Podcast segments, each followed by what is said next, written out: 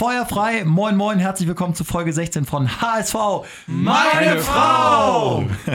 Mit Gato. Moin, moin. Moin, Gato. Musste gerade noch kurz für die Freundin. Nee, was war das? Warum bist du jetzt zu spät gekommen? Ja, für die Freundin von meinem Bruder musste ich was äh, vorbeibringen, was ganz, ganz Mann, wichtig ist. Das ist Einsatz. Deswegen leicht verspätet. Kai ist da. Moin, und ich habe gerade Fußball geguckt. Oh, sehr gut. Was hast du? äh, U17 Ja, oder? U17, genau. Können wir auch nochmal später drauf zu sprechen kommen. Und Bones. Moin.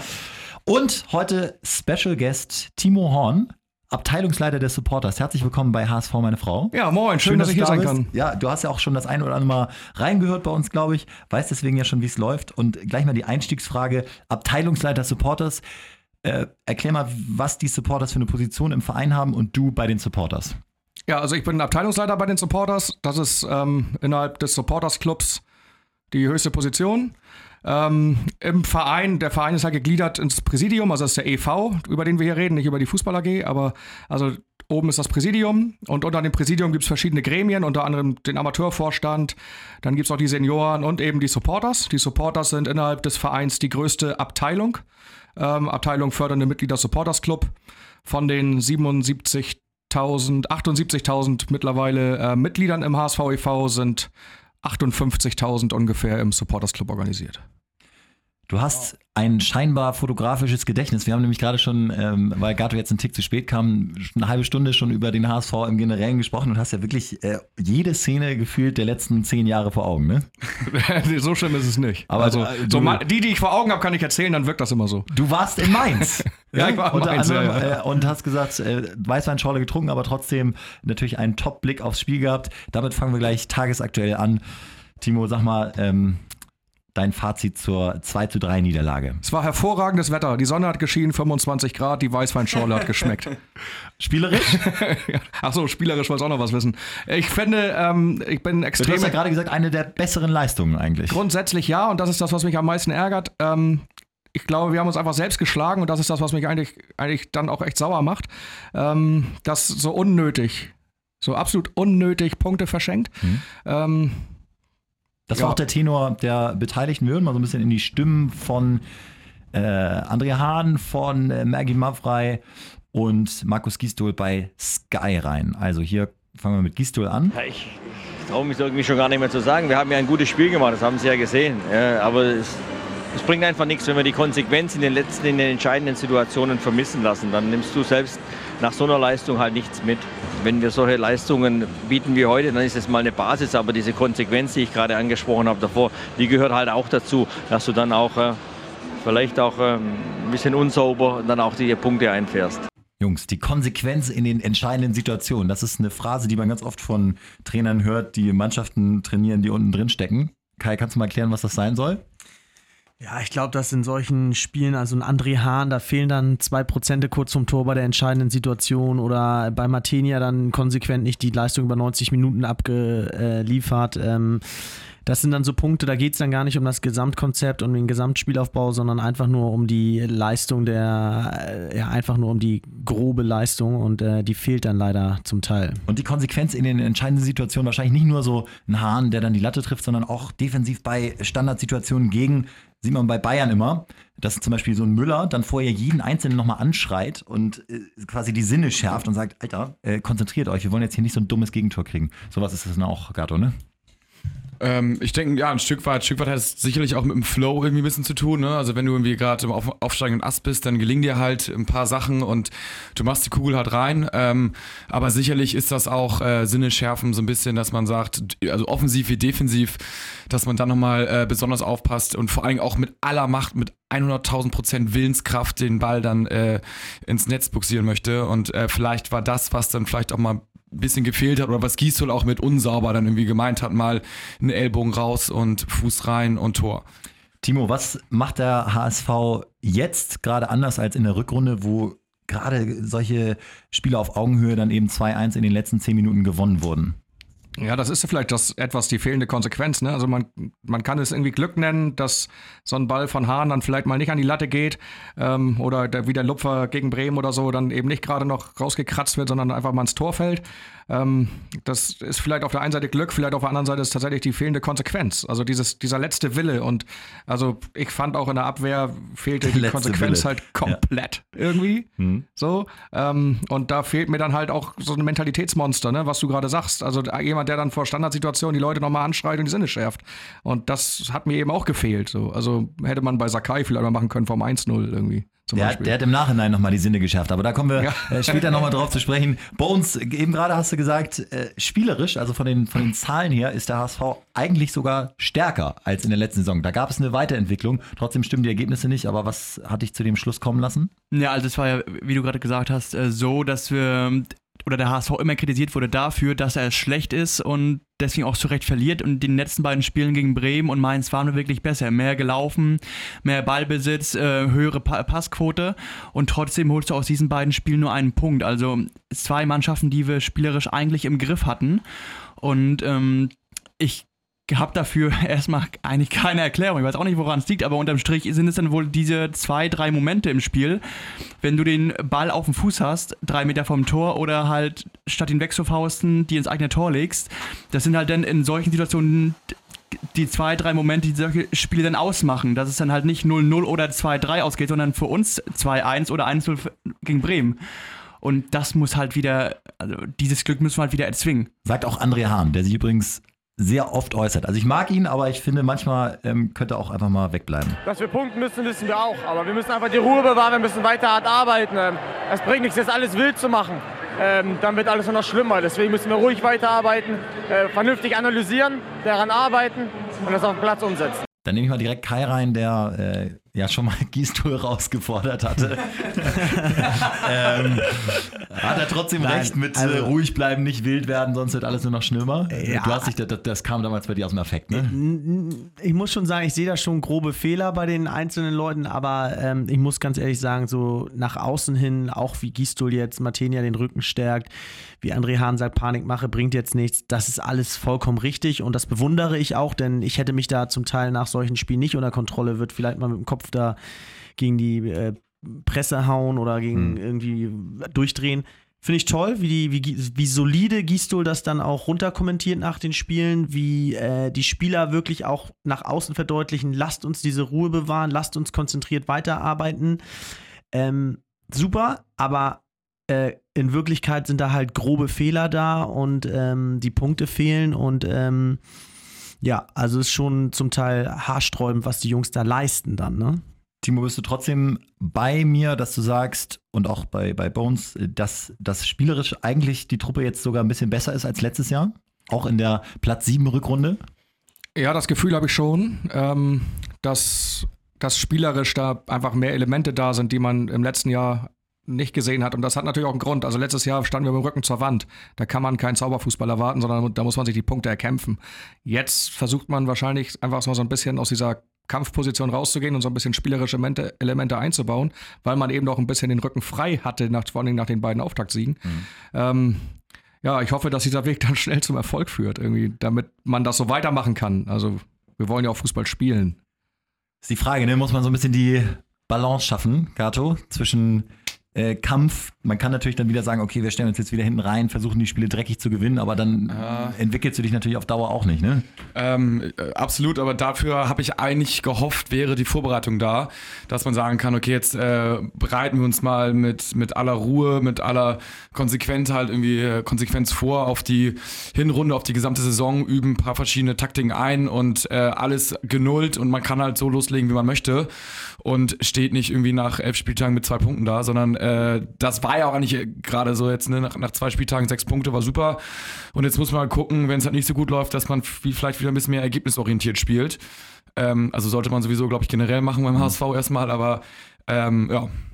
Mergi Mavrei hat einen speziellen Gruß an dich, glaube ich. Ich glaube, er hört auch den Podcast. hier, ist, äh, hier ist eine äh, Antwort auf die Saisonprognose für den HSV und hinten raus, wie gesagt, er, er muss dich im Podcast gehört haben. Ja, genauso wie wir es äh, vorausgesehen haben oder wie wir es wie wir während der Vorbereitung es angenommen haben. Also es ist klar, dass es bis, zu, bis zum Schluss ein, ein großer und langer Kampf werden wird und äh, dem müssen wir uns stellen. Und äh, für alle die, die äh, nach oben geschaut haben, ähm, willkommen in der Realität.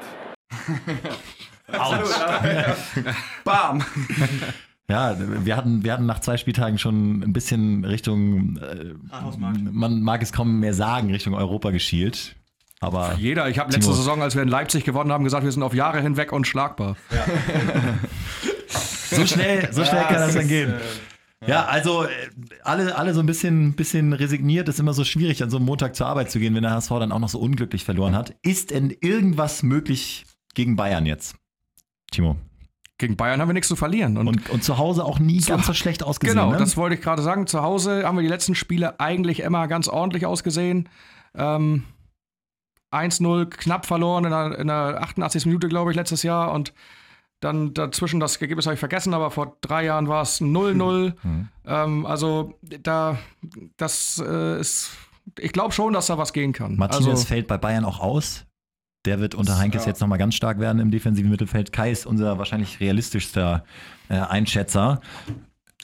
wird das was? Ist da was, ist da was möglich? Also ich bin ganz ehrlich, ich glaube nicht, dass jetzt da was möglich ist. Allerdings muss ich sagen, heißt es nicht, dass der HSV da nicht äh, die Saison weiter einen Schritt nach vorne machen kann. Also man wird sicherlich keine Punkte mitnehmen. Also bitter, das klingt als Realist jetzt mal, aber man kann äh, zumindest die Defensive mal stärken. Man kann sich an das hohe Spielniveau des FC Bayern zumindest mal von der Spielgeschwindigkeit und so weiter anpassen, sodass man wirklich mit guten Voraussetzungen dann ins nächste Spiel geht. Trotz alledem als Sportler in der Bundesliga musst du natürlich auf dem Niveau immer mit der Mentalität reingehen, dass du was probierst, aber dann bitte ohne allzu großes Risiko und äh, lieber dann schon mit ein bisschen mehr Weitsicht. Ich muss sagen, ich finde es enorm wichtig, dass wir keine äh, Klatsche bekommen. Hm. Ähm, also ich denke so mit, zwei, mit drei Toren maximal irgendwie verlieren. Aber sobald es irgendwie 4-0, 5-1, da Dann kommen zerbricht Erinner- was, ne? Ja, kommen Erinnerungen hoch und denkt man, oh Gott, scheiße, jetzt äh, auch noch, jetzt kriegen wir die Klatschen wieder und dann geht es ganz, ganz schnell in den Abwärtsstrudel. Jetzt ist gerade noch so irgendwie viel, äh, echt äh, keine Tore geschossen, irgendwie äh, keine Punkte geholt. Und aber jetzt, jetzt zum Beispiel noch okay gespielt. Wenn wir jetzt noch eine Klatsche kriegen, dann ist irgendwie der ganz seichte Boden, den man noch hat, der ist dann auch durchbrochen und dann äh, kann es ganz schnell wieder eine Abwärtsspirale gehen. Ja, oder im Gegenteil. Also, also d- meistens haben wir nach den richtigen Klatschen danach auch immer wieder ganz gut ausgesehen, weil sie für uns ab und zu heilsam waren. Ich will Aber- auch keine Klatsche, nicht, falsch verstehen, Ja, ja, ne, aber, aber, Aber ich glaube, in dem Fall bin ich, bin ich da wirklich bei Gato, weil die Mannschaft ja eigentlich sich auf einem stabilen Niveau bewegt und das jetzt so ein, so ein Ding wäre, was einen wirklich extrem rausbringt. ja, ja, stimmt schon. Also, Also ich, wenn ich, wenn ich mich das aussuchen könnte, lieber jetzt so weiterspielen, dann kommen die Siege automatisch. Davon bin ich tatsächlich auch überzeugt. Ähm, und das ist dann auch keine Durchhalteparole, sondern das irgendwann musst du ja dann wieder äh, mal 1-0, 2-0 gewinnen oder so. Äh, und jetzt so ein 0-7 zu Hause, das wäre schon, wär schon hart. Das wäre doch auch geil, wenn er, nicht, Publikum. ja, wenn, wenn, er, wenn er nicht irgendwie offensiv raufgehen würde oder so. Ich meine, erster Coach, aber gegen Dortmund hat Dortmund ja selber gesagt, oder Bosch, der HSV war ein super Gegner, aber am Ende des Tages hat es halt nicht gereicht. Und ich glaube, gegen Bayern wird es da realistischerweise vorne und hinten nicht reichen. Und dann Mhm. kriegst du irgendwie in der fünften Minute schon Konter. Oder die kombinieren sich einmal durch. Also Hat eher. Bayern noch Champions League direkt danach, dass sie vielleicht ein bisschen rotieren müssen? davor. Woche. Ah, okay. Ja, gut. Das, ja, und vielleicht wichtig, wichtiges Spiel auch, ne, für die. Ja, ja. Also. Gut, Wer weiß. aber im Zweikampf jetzt mit Dortmund, wo wieder alles enger zusammengerückt ist, Werden sie werden die kein Risiko ne? super motiviert rangehen. In Ist jetzt noch nicht der stärkste Gegner, der, den sie in der Champions League haben. Ne? Ich glaube Celtic oder so. Also die haben zwar eine härtere Gangart als so ein typischer Bundesligist, aber sollten locker schlagbar sein für die Bayern. Aber, aber wie gesagt, das heißt ja nicht, dass äh, das klingt jetzt alles so negativ und äh, das wäre grausam, wenn ein Trainer das so seiner Mannschaft vermitteln würde, wie wir das jetzt gerade besprechen. Nur äh, ist es ja auch jedem klar, dass man quasi trotzdem was Positives aus diesem Spiel mitnehmen kann. Ne? Man kann äh, sagen, wir gegen selbst gegen spielstarke Gegner stehen wir defensiv gut. Äh, wir gehen äh, hohes Tempo in unserem Spiel. Wir pressen selbst ballsichere Mannschaften super gut. Äh, man kann sich da optimal anpassen, äh, versuchen seinen Stiefel weiterzuspielen, so konsequent die Taktik, taktischen Maßnahmen wieder einzuhalten, wie man es bisher gemacht hat, was ja gerade schwer ist gegen den FC Bayern München. Und insofern ähm, muss da schon jeder Spieler trotzdem mit einem mega Bock rangehen an die Geschichte und heiß sein, da im Volkspark aufzulaufen. Lass uns mal nochmal, ähm, um zu gucken, was man gegen Bayern besser machen muss, auf Mainz zurückschauen. Gibt ja so einzelne Stellschrauben, da sind wir uns alle einig, auch einzelne Spieler, über die man nochmal reden muss, im positiven und negativen Sinne. Und Helmpeter hat das in zwei Minuten ganz gut auf den Punkt gebracht. Ja, Jungs und Mädchen, hier ist wieder Helmpeter. Ne? Meine Meinung ist ja wohl bei euch sehr gefragt. Ja, zum HSV äh, muss ich schon sagen, also dieses Spiel darfst du ja nie verlieren. Also wer, wer sonst Spiel verliert, der wird Probleme kriegen in der Bundesliga. Also da wurden ja Fehler gemacht, die man in der C-Jugend nicht macht. Ne? Bei der Ecke muss ein Pfosten besetzt werden, ne? so sehe ich das. Und dann der lange Bilder, der ist dann bekannt und berüchtigt für seine Kupfersäge, der steht allein am Pfosten und nickt ihn ein. Sowas darf nicht sein und sowas, wird, so, sowas geht auch nicht. Ja, zu unserem Christian Martinia, äh, zu dem Mann habe ich natürlich auch ein gutes Verhältnis. Da äh, werde ich mich auch mit Kritik, Kritik, noch zurückhalten. Wenn ein Torwart einen Fehler macht, ist das Ding drin. Aber so langsam ist das so, er darf sich nicht mehr viel erlauben, weil der Polle, Polle, Polle steht ja hinter, hinter ihm und, und der trainiert auch gut. Also, aber ich nehme an, dass es, er macht das ja richtig. Er kann ja gegen Bayern München nicht den, den Polle, Polle reinbringen und, und Christian zugucken lassen. Ja, gut, und noch was, äh, die ganze Situation beim HSV ist ja wieder sehr verfahren. Ob der Trainer schon in Frage gestellt wird, glaube ich nicht, aber man hört ja so zwischen den Zeilen, was Herr Riebert ist ja auch nicht zufrieden und fordert natürlich 18 Punkte. Der, da glaubt er nicht einen Traum dran. Nicht? Die kann er sich wieder schenken lassen vom Weihnachtsmann den Tannenbaum. Aber die holen doch keine 18 Punkte mehr mit, mit, der, mit der Truppe. Aber jetzt ist wieder alles an Bord und jetzt bin ich wieder optimistisch. Jetzt haben wir das leichteste Spiel vor der Brust gegen Bayern München, so sehe ich das. Nicht? Also äh, da kannst du vier kriegen, fünf, sechs, sieben. Und da ist ja nicht das Geschrei groß. Aber du kannst ja auch wieder mal Glück haben und machst dann 1-1 oder 0-0. Dann ist hier wieder die Welt in Ordnung, Herr Volksberg. So, das waren meine Worte so im Großen und Ganzen. Aber ihr wisst doch selber, einmal HSV, immer HSV. Ne? Also da kann nun passieren, was will. Also ich wäre, wenn ich doch, wenn der liebe Gott das so will, wäre ich wieder alle überleben da. Ob Trainer, Spieler, Vorstandsvorsitzende der ganzen Club. Ich werde sie überleben, wenn der liebe Gott das mit mir noch gut meint. Alles klar. Ich wünsche euch alles Gute heute Abend. Ne? Haut rein im Podcast. Tschüssi, nur der HSV. Hau rein, Herr Peter. Äh, Martinia, netter Typ, sind wir uns alle einig, aber äh, das ist ja nicht mehr wegzudiskutieren. Echt viele Fehler. Äh, während Adler uns Spiele gewonnen hat in der Vergangenheit, verliert Martinia aktiv Spiele. Hat, ich habe irgendeine Statistik gelesen, 24 Weitschusstore in den letzten ja, 16 drei, oder drei, so in 50 Spielen oder so, ich weiß irgendwie so. Also eine absurde Anti-Weitschuss-Statistik und äh, er strahlt so viel Unsicherheit aus, dass es jetzt ja sich wahrscheinlich dann auch wirklich überträgt auf die Abwehrspieler, die dann ja auch weniger Risiko gehen können, weil sie wissen, wenn wir einen Torschuss oder eine Chance zulassen, ist das Ding zu 50 Prozent drin. Ich denke auch, er struggelt ähm, relativ krass. Ähm, also es überträgt sich nicht nur auf irgendwie die Abwehrspieler, sondern auch auf den Fernsehzuschauer und Stadionzuschauer. und das ist ja auch irgendwie so bei, bei so einer Stimmung im Heimspiel, wenn du da irgendwie einen, Wackelkandidaten, sag ich mal, am Tor hast, dann ist auch irgendwie bei jedem Ball irgendwie geht so ein Raun und mhm. denkst so, ach du Scheiße. Und das bringt natürlich ihm auch jetzt kein Selbstvertrauen und ähm, ist super schwierig für ihn wieder rauszukommen ist auch echt die Frage, was, was macht man jetzt ähm, als Trainer gegen Bayern wechseln, macht sicherlich keinen Sinn. Ähm, so einen Pollersbeck da reinzuholen. Ähm, die sauberste Lösung wäre sicherlich irgendwie in der Winterpause zu wechseln. Aber ähm, klar, wenn er jetzt nochmal gegen Bayern ein, zweimal patzt, dann muss man sich definitiv die Frage stellen, ob es nicht vielleicht doch sinnvoller wäre, jetzt mal einen, einen Pollersbeck äh, reinzuschmeißen, der ja auch kein schlechtes Niveau hat. Was ja natürlich gar keinen Sinn macht, da sind wir uns alle einig, dass Gisto ihn öffentlich kritisiert. Der sieht ja auch, er macht Fehler muss ihn ja aber stark reden. Das ist ja die einzige Chance, die er hat, Timo. Ja, ja, sehe ich auch so. Also er muss natürlich eben den Rücken stärken. Also das ist man, ein macht Trainer, er ja auch gut. Genau, sehe ich auch so. Also ein Trainer muss generell seiner Mannschaft den Rücken stärken. Natürlich muss er Fehler ansprechen, die passieren. Mhm. Aber er kann natürlich nicht sagen, dass wir ein Torwartproblem hätten. So, natürlich muss er sagen, wir vertrauen Matenia und der muss da jetzt durch, durch diese kleine Krise. Wenn der Wechsel kommt, dann wird er irgendwann einfach kommen. Ohne dass das vorher äh, diskutiert wird über den Trainer, bin ich mir auch sicher. Aber ich glaube, er ist kurz davor, ein, zwei Dinger guckt er sich noch an und, und wenn das so weitergeht, äh, glaube ich, wechselt er. Jetzt sagt Helmpeter, äh, Pollersbeck trainiert gut, kann ich nicht beurteilen, habe ich jetzt nicht gesehen. Aber da muss ja auch irgendwas im Argen liegen, dass Gistol öffentlich sagt, wie war das Zitat, Timo? Ich sehe nichts anderes aktuell, sagt er, glaube ich. Sowas in Angesprochen auf, ja. auf eine Alternative zu Martinia. Das ist ja ein Schlag ins Gesicht. Für Pollersbeck jetzt, ja. oder? Äh, ja, ich glaube, das gehört weiter, weiterhin so ein bisschen zum Rückenstärken. Ähm, aber ich finde, man, man muss gar nicht so einen großen Hehl draus machen, wenn man Goalie wechselt. Also ich meine, im Handball ist das ja gang und gäbe. Ja. Und ähm, gerade wenn man äh, zwei ebenbürtige Kandidaten wie der HSV auf der Bank hat und keine glasklare Nummer eins, dann finde ich, kann man das mal machen und muss dann das auch irgendwie der Öffentlichkeit so verkaufen, dass man sagt, okay, wir haben beide äh, auf Augenhöhe und ich entscheide quasi mehr oder weniger jedem vor dem Spiel irgendwie, wer jetzt die Nummer eins ist. Da muss man natürlich mal ein bisschen schauen, so wenn das dem einen weniger Selbstvertrauen gibt, äh, dann ist es natürlich nicht so gut. Deswegen macht es vielleicht Sinn, am Anfang wirklich tatsächlich zu sagen, okay, Martino ist meine Nummer eins, komm mal was wolle, wenn er damit besser spielt. Aber jetzt so mit der Situation, wo er patzt, finde ich, dass man äh, definitiv mal den Torwart wechseln kann und das auch völlig legitim ist und auch kein großer Aufschrei kommen dürfte. Und Kai, glaubst du nicht auch, man tut Martin ja irgendwann auch keinen Gefallen mehr, wenn man ihn äh, trotz der schlechten Leistungen aufstellt, weil der Druck, der wird ja immer größer, auch der Druck, den er sich selbst macht und diese Angst vor Fehlern. Und dann befreit man ihn vielleicht auch ähm, vor, vor diesem Ja. Selbstzweifel, sag ich jetzt mal. Ja, ich glaube vor allen Dingen, er ist, wie du schon sagst, auch noch gar nicht so gefestigt, wie man denkt. Ich meine, letzte Saison hat er jetzt, war er auch nicht der Stammtorhüter über die ganze Saison und ähm,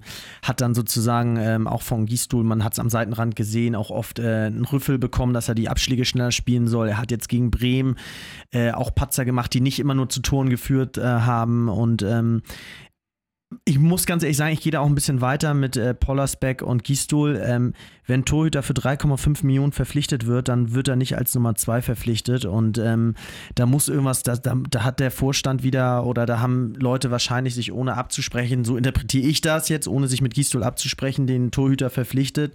Denn anders kann ich mir nicht erklären, dass äh, der jetzt, jetzt nicht auf den gebaut wird. Denn normalerweise spricht man sich als Spieler vorher mit dem Trainer ganz klar ab und wechselt dann auch nur hierher, wenn man gute Chancen hat zu spielen. Ich denke nicht, dass äh, Pollersbeck mit der Aussicht hierhin gewechselt ist, um ewig die Nummer zwei zu sein. Und wenn dann der, die Nummer eins patzt, ähm, was soll denn noch passieren, damit er spielt? Und wenn dann Gisdol sowas sagt, dann kann da schon wieder irgendwas nicht gestimmt haben. Ich habe es jetzt auch gehört von einigen Reportern, die haben gesagt, ähm, die Linie zwischen dem Gießstuhl badet sozusagen jetzt die fehlende Kaderzusammenstellung oder die nicht passende Kaderzusammenstellung aus. Deswegen ist auch ein Trainerwechsel wahrscheinlich sinnlos. Äh, der nächste Trainer müsste das auch nur wieder ausbaden, dieses Übergangsjahr. Ähm, aber das äh, geht schon ein bisschen auf die Nerven, dass wir da jetzt wieder so ein Problem haben. Ich würde ganz klar auf Pollersbeck setzen. Ja, also ich sage auch, gegen Bayern gibt man Martin ja die Chance auf ein eventuelles Jahrhundertspiel, dass das so ein bisschen der Befreiungsschlag sein kann. Und ansonsten, Timo, ich weiß nicht, wie du es siehst. Ja, du hast ja gegen Bayern nichts zu verlieren, wenn du Matenia drin lässt. Also Ja. wenn du Pollersbeck gegen Bayern schon reinhaust und der kriegt da die Bude Kannst du voll, zwei verlieren, dann hast ne? du zwei Verlierer Ja. auf, auf, auf, der Linie im Tor. Ähm, aber wenn du Matenia drin lässt, dann gibt es ihm nochmal eine Chance, sich zu rehabilitieren und dann wäre es auch gut und dann kann man die sauberste Lösung machen, nämlich im Winter wechseln, wenn die Leistungen eher so unterdurchschnittlich bleiben.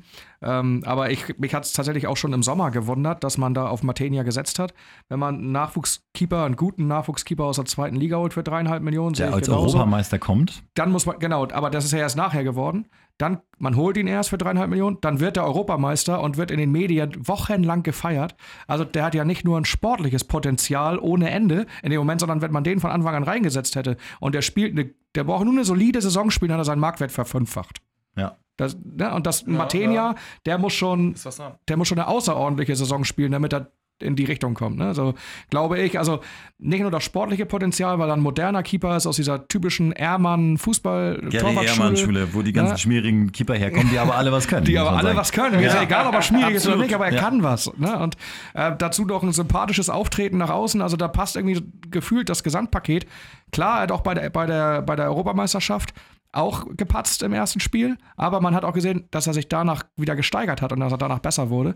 Und äh, das sehe ich im Moment bei Matenia leider nicht. Also Martinia, muss man sagen, eine 6. Genau wie Sakai auf der linken Seite. Auch eine, eine Nichtleistung. Da scheint auch irgendwas momentan gar nicht zu stimmen bei Gotoko Sakai. Die linke Seite war total anfällig im Gegensatz zu unserem Dennis Diekmeyer, der das Ding rechts komplett dicht gemacht hat. Äh, Sakai spielt erstens schlecht und leistet sich dann auch noch einen Komplettausrutscher und kritisiert Ito auf eine Weise, wie man das von einem Kapitän äh, nicht akzeptieren kann. Wie seht ihr das? Er sagt, äh, kann man ja nochmal für alle, die es nicht mitgekriegt haben, er sagt, äh, das ist kein Bundesliga-Niveau, dass Ito jetzt schon zum zweiten Mal nach 55 Minuten ausgewechselt wird. Unabhängig davon, dass Ito einer der äh, Besten war, ist das doch Vor, ja, als Kapitän, das ist unglaublich. vor allen Dingen äh, nach so einem Spiel, also eine, einer Nichtleistung sozusagen Ja. von Sakai, ist es echt so, wo, da, da, da, da ist es irgendwie so unverständlich. Also da kannst du als Kapitän, kannst du erstens keinen Jugendspieler, kein eingewechselt vom HSV so scharf kritisieren.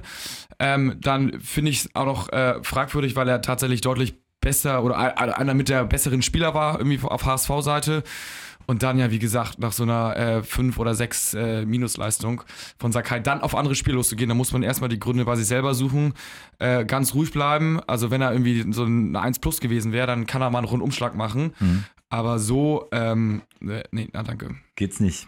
Bones? Ja, das ist einfach ähm, Kapitän, gut und schön, das kann er in der Kabine vielleicht so sagen, aber für jemanden, der äh, am Samstag die wenigsten Zweikämpfe gewonnen hat mit 30 Prozent, seinen direkten Gegenspieler auf rechts nicht überhaupt nicht im Griff hat über 90 Minuten, ähm, öffentlich ein Teammitglied äh, anzuzählen, das ist für mich unter aller Kanone. Und das gehört in die Kabine, aber nicht in die Öffentlichkeit. Und gerade so ein junger Spieler wie Ito, der auf jeden Fall noch lernfähig ist. Also ich, ich wäre, es würde mich mal freuen, wenn die Hälfte der Mannschaft solche Überraschungseffekte im Spielaufbau einbauen würde, wie Ito es in 55 Minuten macht. Dann würden wir in meinen Augen das ein oder andere Tor mal mehr geschossen haben und nicht so eine Schlafveranstaltung da irgendwie mir angucken müssen.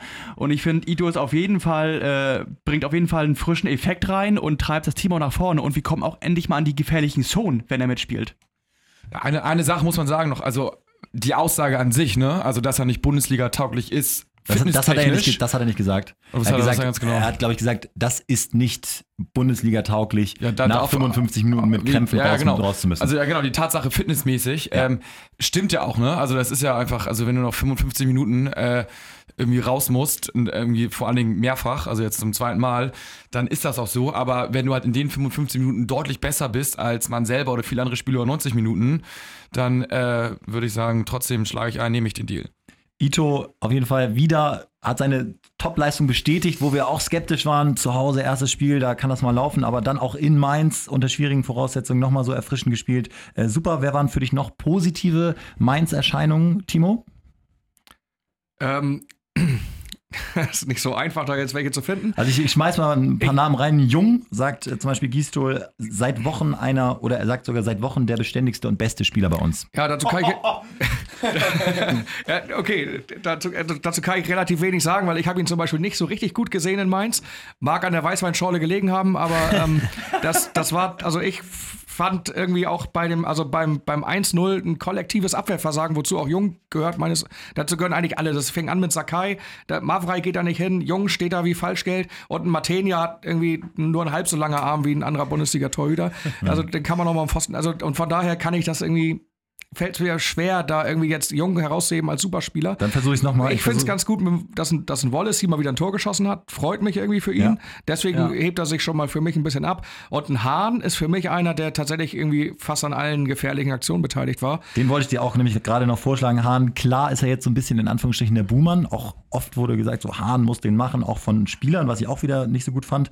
Aber er ist ja der Einzige, der diese Chancen sich überhaupt erarbeitet. Und äh, ohne den hätten wir null Gefährlichkeit. Der reibt sich auf. Ich finde, Hahn ist im Moment absolut unverzichtbar. Das stimmt. Und ich fand aber auch gegen Mainz, ein Wood hatte wieder zwei, drei ganz gute Aktionen. Also, wo er auch wieder Torgefahr ausgestrahlt hat. Und das freut mich auch ein bisschen für den Burschen, weil den, den mache ich eigentlich unheimlich gern. Und äh, mich ärgert das so ein bisschen, äh, persönlich vielleicht, weil, vielleicht weil ich ihn so gern mache, dass er einfach nicht mehr in diese, in diese Situation kommt im Moment, wo er die Torgefahr ausstrahlt.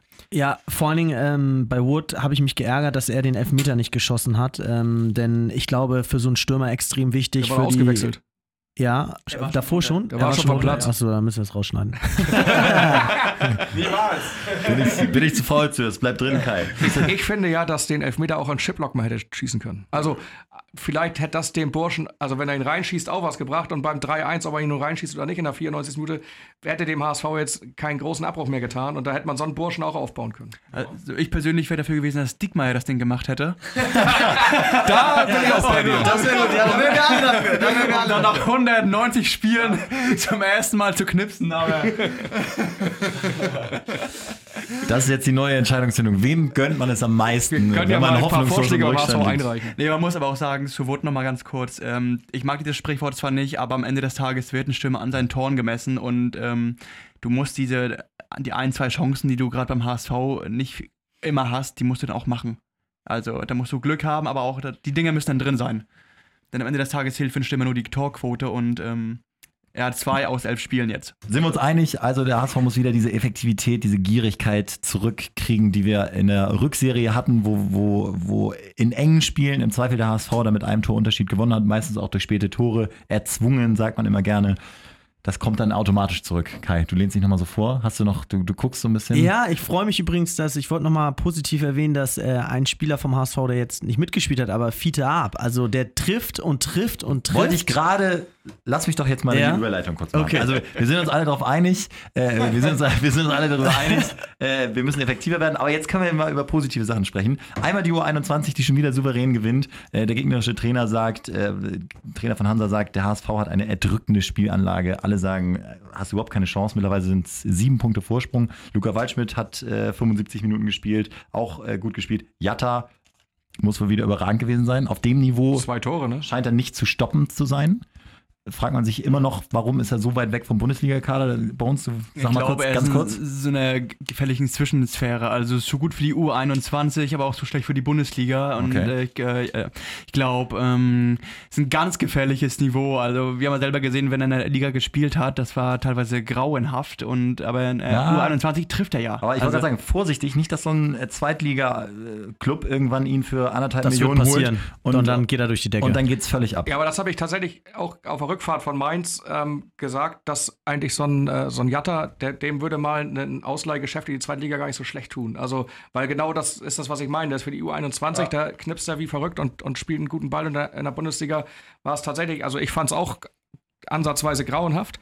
Ähm, und deswegen würde ich den eigentlich gerne mal in der zweiten Liga sehen. Den kannst du gut mal vielleicht ein halbes Jahr verleihen jetzt im Winter oder so, dass er da so ein bisschen mehr an das Spielniveau rankommt und da ein paar Spielminuten kriegt, das wird ihm helfen. Absolut, finde ich super. U21 auf dem Vormarsch geht Richtung dritte Liga und es wurde jetzt auch von vielen Seiten so bescheinigt, wahrscheinlich würden sie diesen Aufstieg dann auch machen und in der dritten Liga den, Aufst- den Nachwuchs dann noch auf höherem Niveau ausbilden können, was ja super klingt. Ich weiß gar nicht, was dagegen spricht, wahrscheinlich ein bisschen teurer, aber hast logischerweise längere Reisen. Doppeltes Budget, glaube ich, was du brauchst am Ende. 1,5 Millionen irgendwie, allein schon Etat ich weiß nicht. Ja, Aber drei wir haben Millionen statt für, anderthalb Millionen. Ja, Für ja, ja. Santos haben wir siebeneinhalb Millionen bezahlt. Ja, ja. Dann kann man auch der Ja, ja, Nachwuchsmannschaft La eine bessere Soga, La Plattform- Soga verkaufen, wenn du noch ein paar Mal schießen, dann kannst du vier Jahre dritte Liga spielen. U21 Top. Und jetzt, Kai, jetzt kommt dein Moment. U17 heute, also heute ist Montag, ich habe es auch geguckt. Ähm, das äh, Achtelfinale war es gegen Kolumbien, 4-0 gewonnen. Kai, schwärm nochmal. Ja, also er, er trifft ja nicht nur, sondern er führt die Mannschaft auch an. Ne? Und man muss sich mal vorstellen, was gerade in ganz Europa bei allen Top-Clubs in den Notizbüchern der Scouting-Abteilung äh, äh, los ist. Da hebt steht sich ein Name, ab, ne? Fiete ab, Fiete ab, Fiete ab. Für die Bilanz auch äh, unfassbar. Also da, da sind viele Millionen Wertsteigerungen jetzt. Äh, man hat es vorhin schon gesagt, dass äh, auch bei Ito wird jetzt eine krasse Wertsteigerung sein. Also es ist schon, es bringt schon Spaß, sowohl finanziell als auch sportlich, dass da jetzt was ankommt. Ich glaube auch mit Kostic jetzt. Es kommen jetzt so alle von allen Seiten wieder zurück, hoffentlich dann in den Trainingskader oder in die erste Mannschaft im Fall von Kostic. Und ähm, ja, ich hätte gern eine Woche später gegen Mainz gespielt. Dann wäre es, glaube ich, noch geiler gewesen. Ich muss sagen, bei der U17 ist mir aufgefallen, da wird echt noch ein relativ schlechter Ball gespielt.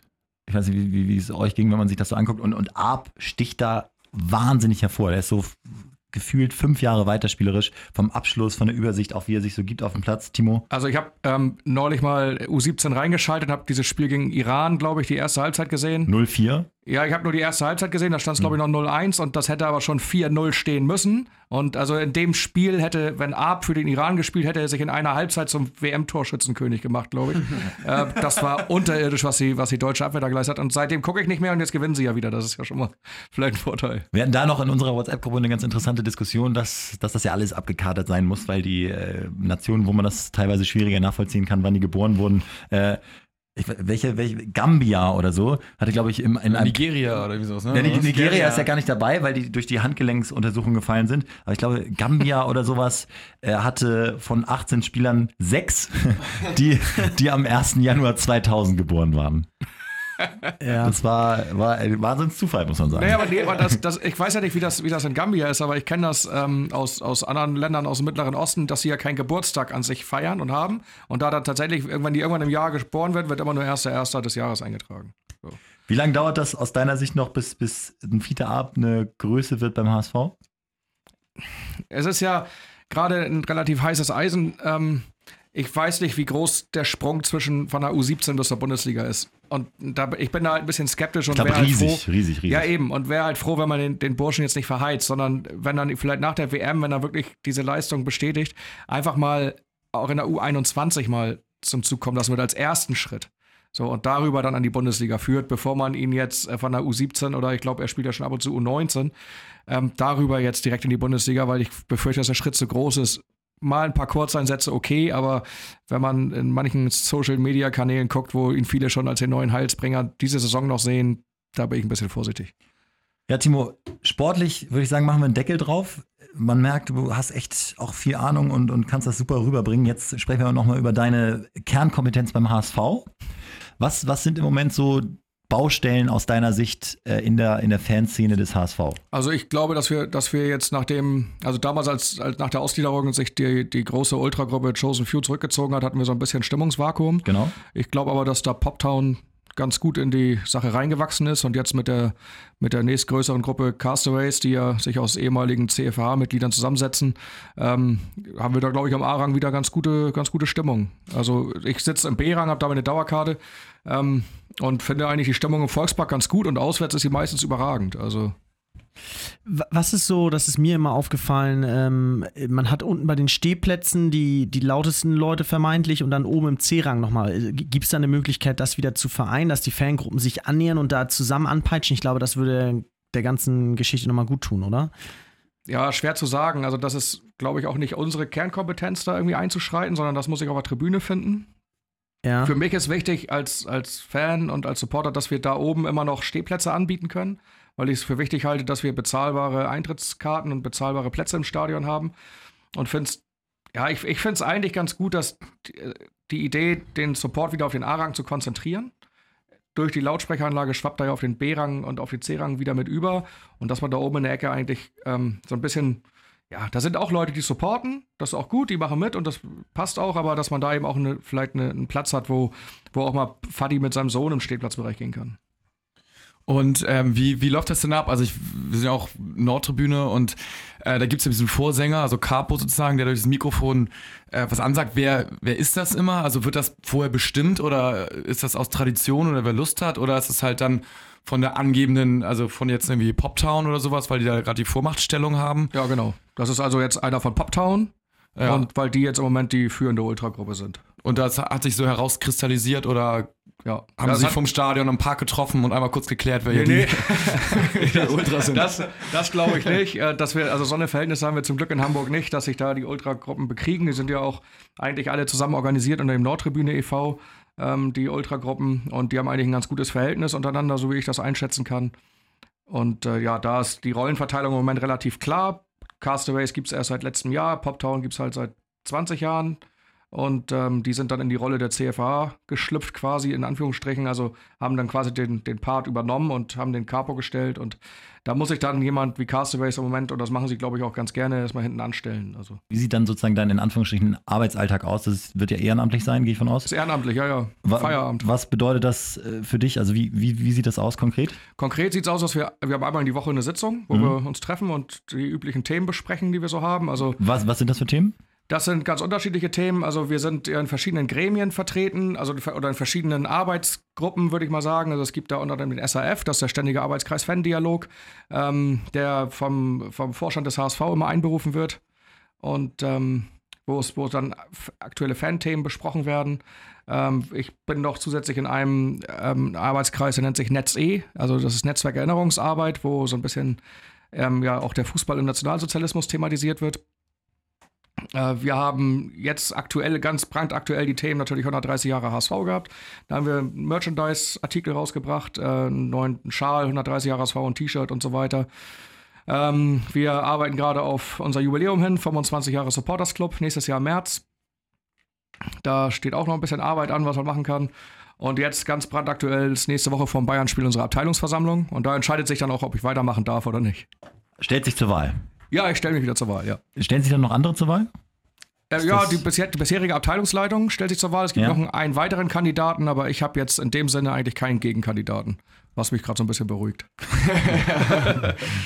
Und wie ist denn da konkret euer ähm, Mitspracherecht vom Supporters Club? Also man hört ja oder hat ja mal früher gehört, so super mächtig oder ist es jetzt nach der Ausgliederung irgendwie anders und was darf aktiv, inaktiv irgendwie so mit, mitgesprochen werden? Ja, also wir sind ja eine EV-Abteilung. Mhm. Ne? Also das darf man dabei immer nicht vergessen, aber wir sehen uns der Supporters Club, wir sehen uns eigentlich so als Schnittstelle zwischen e.V. und AG. Also Mhm. man darf, der e.V. ist halt ein sporttreibender Verein. Wir sind aber, rekrutieren uns ja eigentlich fast ausschließlich aus Fußballfans und nicht aus Fans der Vom ähm, e.V. Golfabteilung oder Ja, so. ja, ja. Ne? Also, sondern deswegen sehen wir uns dann schon irgendwo so als Schnittstelle zwischen Fußball AG und HSV e.V.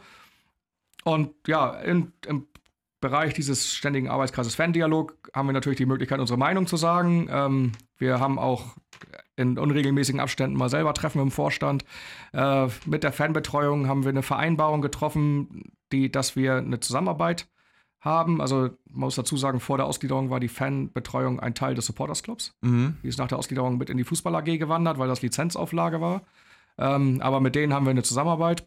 So dass natürlich dieser, äh, diese, diese, dieser, diese, diese Macht oder so, wie du es eben ausgedrückt Ja. hast, die, wir, die der Supporters Club früher hatte, dadurch, dass er auch Aufsichtsratsmitglieder zur Wahl gestellt hat und ähm, auf, auf ähm, Mitgliederversammlung eben ähm, mit einer großen Stimmgewalt eben auch Einfluss Ja. nehmen konnte auf, auf, das, auf das Vereinsleben inklusive Profifußball. Das ist natürlich mit der Ausgliederung schon deutlich schwächer geworden. Und würdest du sagen, das ist sinnvoll? Also warst du für die Ausgliederung, gegen die Ausgliederung? Ähm, ich war tatsächlich einer, der bis zum Ende unentschlossen war. ja. Ich glaube aber, dass der HSV von der Struktur her sich in den letzten drei Jahren ziemlich gut entwickelt hat. Also äh, Frank Wettstein macht da, glaube ich, einen ganz ausgezeichneten Job, was die Finanzen angeht, auch die Bereinigung der Unternehmensstruktur mit diesen ganzen Untergesellschaften, die es da gab, einfach mal ein bisschen kompakter dargestellt, so jetzt. Das ist, glaube ich, alles ein bisschen, bisschen einfacher geworden und ein bisschen, bisschen vernünftiger. Ich glaube, dass auf allen Ebenen professionell gearbeitet wird beim HSV. Bernhard Peters haben wir letzte Folge auch nochmal explizit gelobt, der jetzt auch so ein bisschen die Früchte seiner Arbeit Die erntet. letzte Folge war ja nur 19 Sekunden lang Ach ja. oder so, die ich von euch gelesen habe. Ach, das, haben wir, das haben wir dann gesagt, aber es wurde nicht, wurde nicht ausgestrahlt. Ja, richtig. Aber das sehe ich auch so. Ähm, über Bernhard Peters macht man sagen, was man will. Ich habe ihn einmal im Zuge des Leitbildprozesses kennengelernt und also ein bisschen gemischte Gefühle, aber ich glaube, von der Fachkompetenz kann man ihm da nicht viel vorwerfen. Zumal man jetzt sieht, dass irgendwie unsere U16 gewinnt, unsere U17 gewinnt, die U19 gewinnt, die U21 ist verjüngt, also es ist eigentlich eine U23, haben sie auf die U21 verjüngt, spielt trotzdem oben mit in der Liga.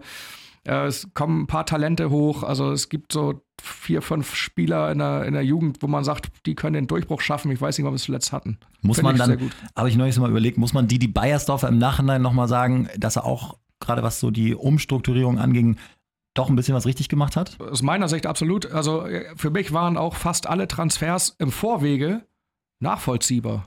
Didi hat dafür viel Geld bekommen, dass die dann auch im Nachhinein noch nachvollziehbar bleiben. Ja. Und deswegen ist er der Experte, weil sie auch im Nachhinein, also weil er die so einschätzen muss, dass sie auch da später noch gut sind. Fand ich für ihn persönlich sehr schade, weil ich ihn sehr schätze und sehr mag. Eigentlich spricht vieles für eine, für eine gute Entwicklung, aber irgendwie müssen wir jetzt die aktuelle Mannschaft noch auf Musst Kurs du nur in der bringen. ersten Liga bleiben. Genau, das ist äh, tatsächlich genau das Ding. Du musst die nächsten zwei Jahre irgendwie überstehen und dann. Aber das sagen wir auch schon seit fünf Jahren. Ja, aber diesmal, So, diesmal, haben wir ist ja, ja- diesmal haben wir ja konkrete Anhaltspunkte. Ne, ich, ich glaube auch, wir haben jetzt auch, was ich auch sowieso gut finde, mit Bruchhagen haben wir auch Bones, ich einen wollte ja eigentlich Tschüss sagen, oder hast du noch was? Vorstandsvoll.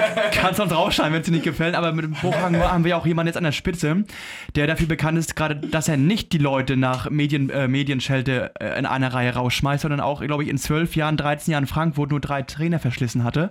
Und alle aber auch nur nach, Vertrag, nach Ablauf der Vertragslaufzeit, also ohne vorherige Kündigung. Und ich glaube, die Ruhe auf dem Trainerposten bis hoch zur äh, ähm, Etage des Vorstandsvorsitzenden tut dem Verein mal ganz gut. Und wie gesagt, das ist ein Übergangsjahr, bin ich nach wie vor der festen Meinung. Und wenn die Jungs dann hochkommen, dann werden wir eine rosige Zukunft haben. Sehr gut, Bones. Jetzt mach auch die Verabschiedung noch direkt.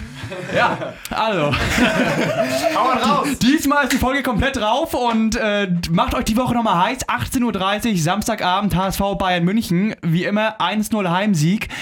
Das wird der entscheidende Auftakt äh, gegen den Abstieg. Und Timo, du hast noch eine Wortmeldung? Ich würde ganz gerne noch eine Sache sagen. Ja.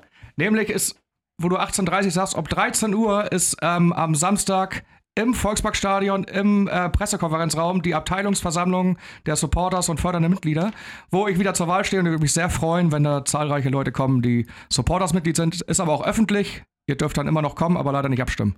Timo, schön, dass du da warst. War eine echte Bereicherung Ja. und wirklich äh, ganz ernst gemeint, nicht nur eine Floskel. Gerne wieder, wenn du mal Zeit und Bock hast, äh, komm vorbei. Das war ein Knaller. Ja, vielen, Dank. Hat mir auch sehr viel Spaß gemacht. gut.